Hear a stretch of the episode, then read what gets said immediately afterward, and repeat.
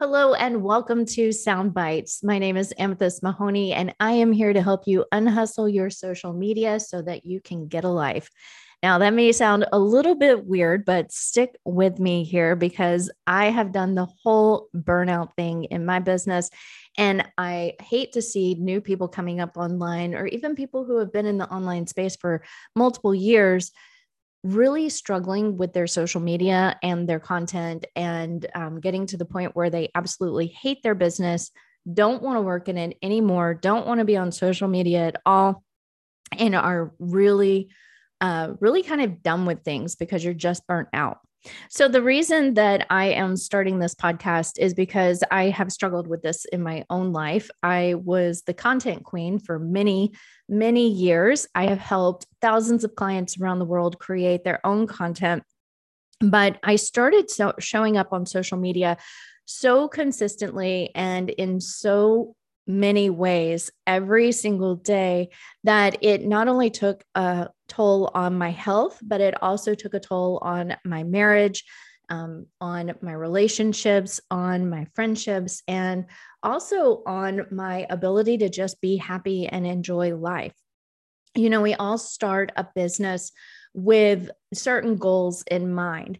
But really, when I look at my business, uh, besides the fact that I've always felt like an entrepreneur, I started my first business when I was 12 years old, and it wasn't a lemonade stand or anything like that.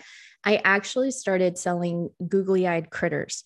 And I would uh, create these little puff balls that I got at an art store when I was living in uh, West Virginia at the time. I actually grew up in Tennessee, but I was living in West Virginia for a couple years.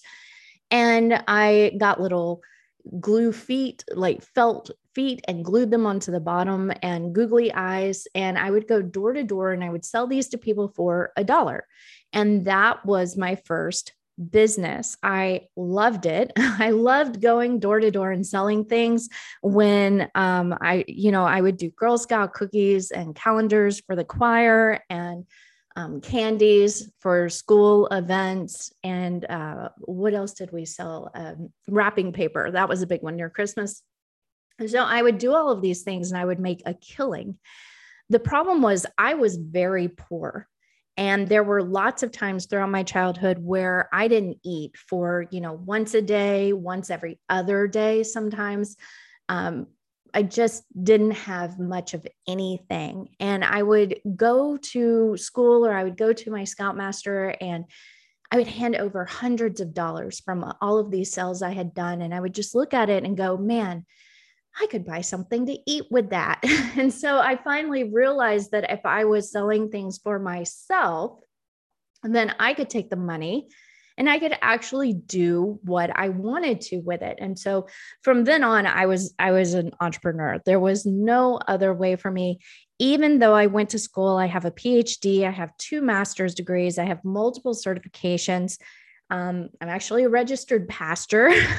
like I have all of these things, but all of them were always with the goal in mind of being an entrepreneur and owning my own business. Even when I was a psychologist, I, I was a therapist for about 13 years. And the whole goal was to eventually also start my own business and get my own clients in that. And so it's just, in my nature to want to take something that I have created or that someone else has created and and make money from doing that by becoming a distributor of it. Uh, I did an MLM stint in Amway, of course.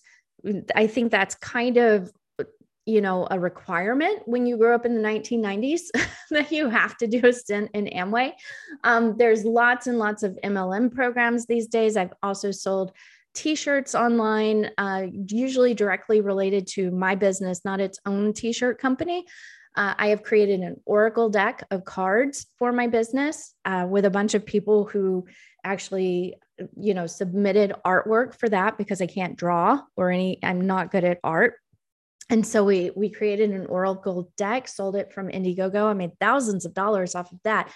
So it's about taking something and you know either distributing it or if you're a coach which is generally kind of what i do I, I do coaching i do support for people with my programs and my services then finding a way to actually make a living from that. And the main goal for all of that is to have the freedom for the lifestyle that you want to live, whatever that looks like. And so when I, when I first got started, you know, my dreams were really small. They were to eat and to have enough food uh, that I would not have to wait for a couple of days at a time to actually eat. By the time I was 16, I actually ended up homeless and living in my car for a couple of years. And um, through no fault of my own. I'm just going to put that out there. And so a bunch of circumstances uh, that kind of accumulated at the time. And it was still the same thing. I was still eating about once every day or two. I was working two, sometimes three jobs, trying to finish out high school. Still finished. I was 23rd in my class uh, out of like 350, 370 people, which was pretty good. I, I couldn't really go to high school my senior year but I was able to uh, push through, get my full scholarship to college, and move on with my life. And, eh, you know, at that time, I wasn't able to do a lot as far as business, I was just in survival mode. So I had to put my business dreams on hold for that period of time. But as soon as I turned 18, uh, I actually registered my own business and you know started trying to work with that so it, entrepreneurship to me really is the thing that will give anybody control of their lives. If you grew up in a place where you know you you weren't able to have any say or you you were very poor like I was and you didn't have anything you are able to actually change everything in your life and the trajectory of your life and if you have children the trajectory of all of the future generations of your family because you are going to be the person who is able to do something different. And so that's one of the reasons I wanted to create this podcast is because I wanted to share these stories with you on how to actually change things in your business so that you do have that freedom. Because sitting in front of a computer or on your phone for, you know, 8, 10, 12 hours a day that's not the freedom that you were looking for when you started your business. And what that's going to do is it's going to lead to burnout, fatigue, and ultimately resenting your business, resenting your potential clients, and shutting things down. So I did this for many years. I I have taught a lot about content over the years, but what I found as time went on was that the way we were all creating content just was not sustainable. And so there's a lot of people, you know, who come up and are like post on social media every single day, sometimes post multiple times a day. At one point, people were telling everyone to post on their Facebook business page back when those were more popular and they would they would say do that 8 times a day who in the world has time to create 8 posts a day for their business account. That's just ridiculous. And we're going to go through some of those myths and we're going to bust some of those myths so that you can create content more easily so that you can get your life back and you can get your freedom back. And that's why I use hashtag get a life because you know getting offline and back out into the real world and being able to do the things that you want to do that really is the crux of it. You can spend time with your family, you can spend time with your friends, you can do you know, all of your hobbies, lots of fun things that you want to do. We recently got a boat. Um, it's a pedal boat. so, one of those, you know, most people, when we say we got a boat, they think, oh, you must have gotten a big yacht because people know I've made a lot of money over the years. And I'm like, no, we got a pedal boat what i have found over time is that those those dreams of owning lots of really big expensive things it's just not for me so if that is your dream, then you know, hey, go for it. We, we my husband and I have both purchased our dream cars. They're both paid off now. Um, we're looking at uh, moving here in the next, you know, six months to a year, and buying another home um, because we we moved down here and we sold our old, old home, which I miss dearly. So I really need a bigger house again. Um, but generally, when we move to another state, uh, we rent for a year and with with everything that's going on in the world right now it, it has turned into two years and i am antsy and jonesing to get the hell out of this house and buy my own house again. So that's coming up. Um but it doesn't need to be you know like a, a we used to have a 4000 square foot home. I, would like you know 2500 to 3500 square feet it's really good for for just the two of us and our cats and eventually a couple dogs again. And you know, some people say my dreams are small, and I'm like, that's okay because I, I know what they are now. And I tried to do the glitz and the glamour and the staying at the expensive hotels and the jet setting and flying around the world and all of that. And, and I've done that and it's great. Um, but I just want to have the freedom to do what I want from day to day. You know, if I want to sit in, in my house and do some cross stitching, if I want to play video games, if I want to, you know, pet my cats and throw little toys for them to chase. My cats are both like dogs. They they fetch. It's really crazy. Um, or get in my pedal boat. So we have this pedal boat. We kind of we fixed it up. I've posted some pictures about it online and stuff. And we have a little lake right outside of our back door. So we just throw it in the lake and go for a little pedal around the lake whenever we want. And it's really nice to have the freedom and the ability to do that, to not be like, oh, well, I can't go do that because I have to check and make sure nobody's messaging me. You know, I have to make sure that I get this order out right now. I have to work nights and weekends and and and all hours be available for everybody. Uh, I have to reply to this post, you know, right away. Mm, you don't have to do any of those things. What you want to do is to figure out what your life actually what you want it to look like and what you want it to be. And so for today what i'd like you to do is after after you close this podcast down is is i'd like you to you know get out a sheet of paper and write down what you really envision your life to be.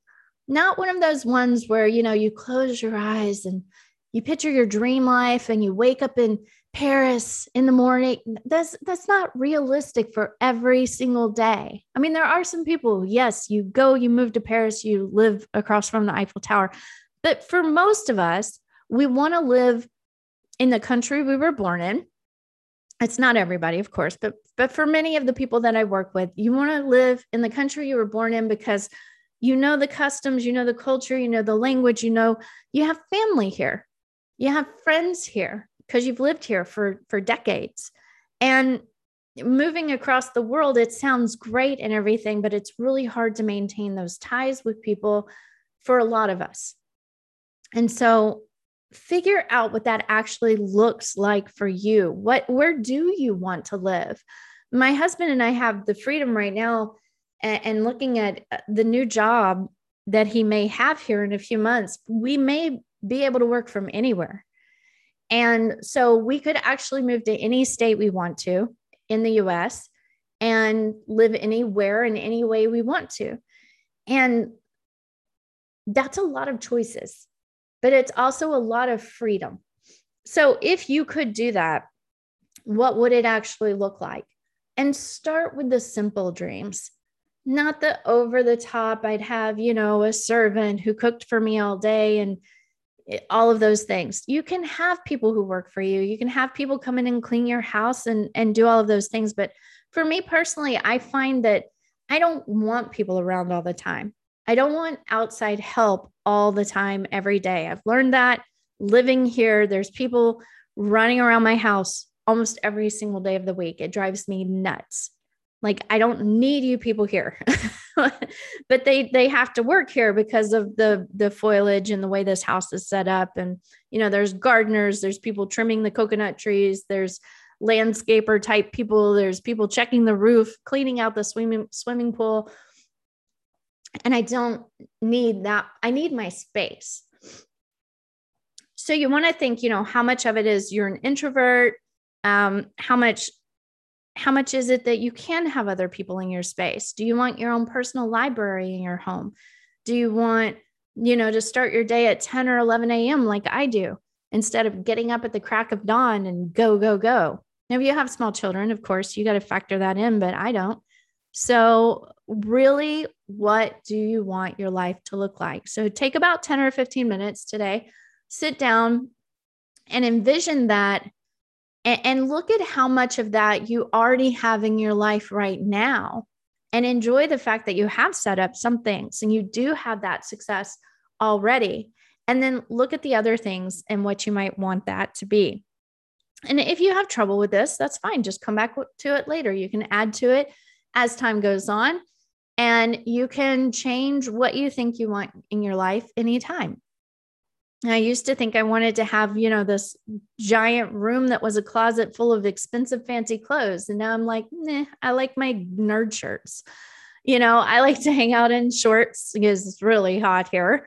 Um, and I don't need name brand, you know, $5,000 a pair of pants or something like that. That's just not for me.